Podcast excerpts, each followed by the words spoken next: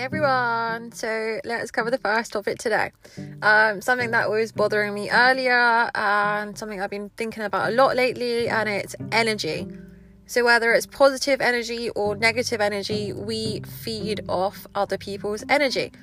So, for example, this morning I started the day with, you know, positive energy. I was happy, I was like on a vibe, and then I had a chat with someone, and the chat was quite negative. So, it ended up being heated.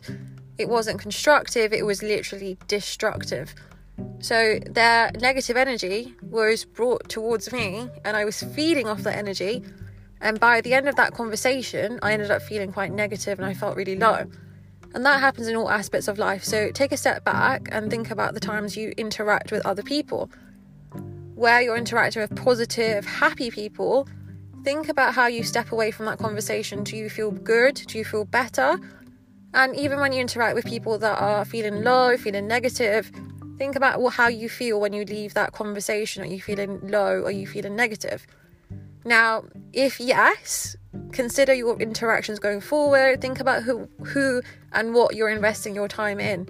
Time is valuable. Be sure to use that time around positive people. Now, life's not always easy. You know, you can't always be around positive people because life's not always positive. But be selective and be sure to look after yourself. It's all about you, your time, and your health.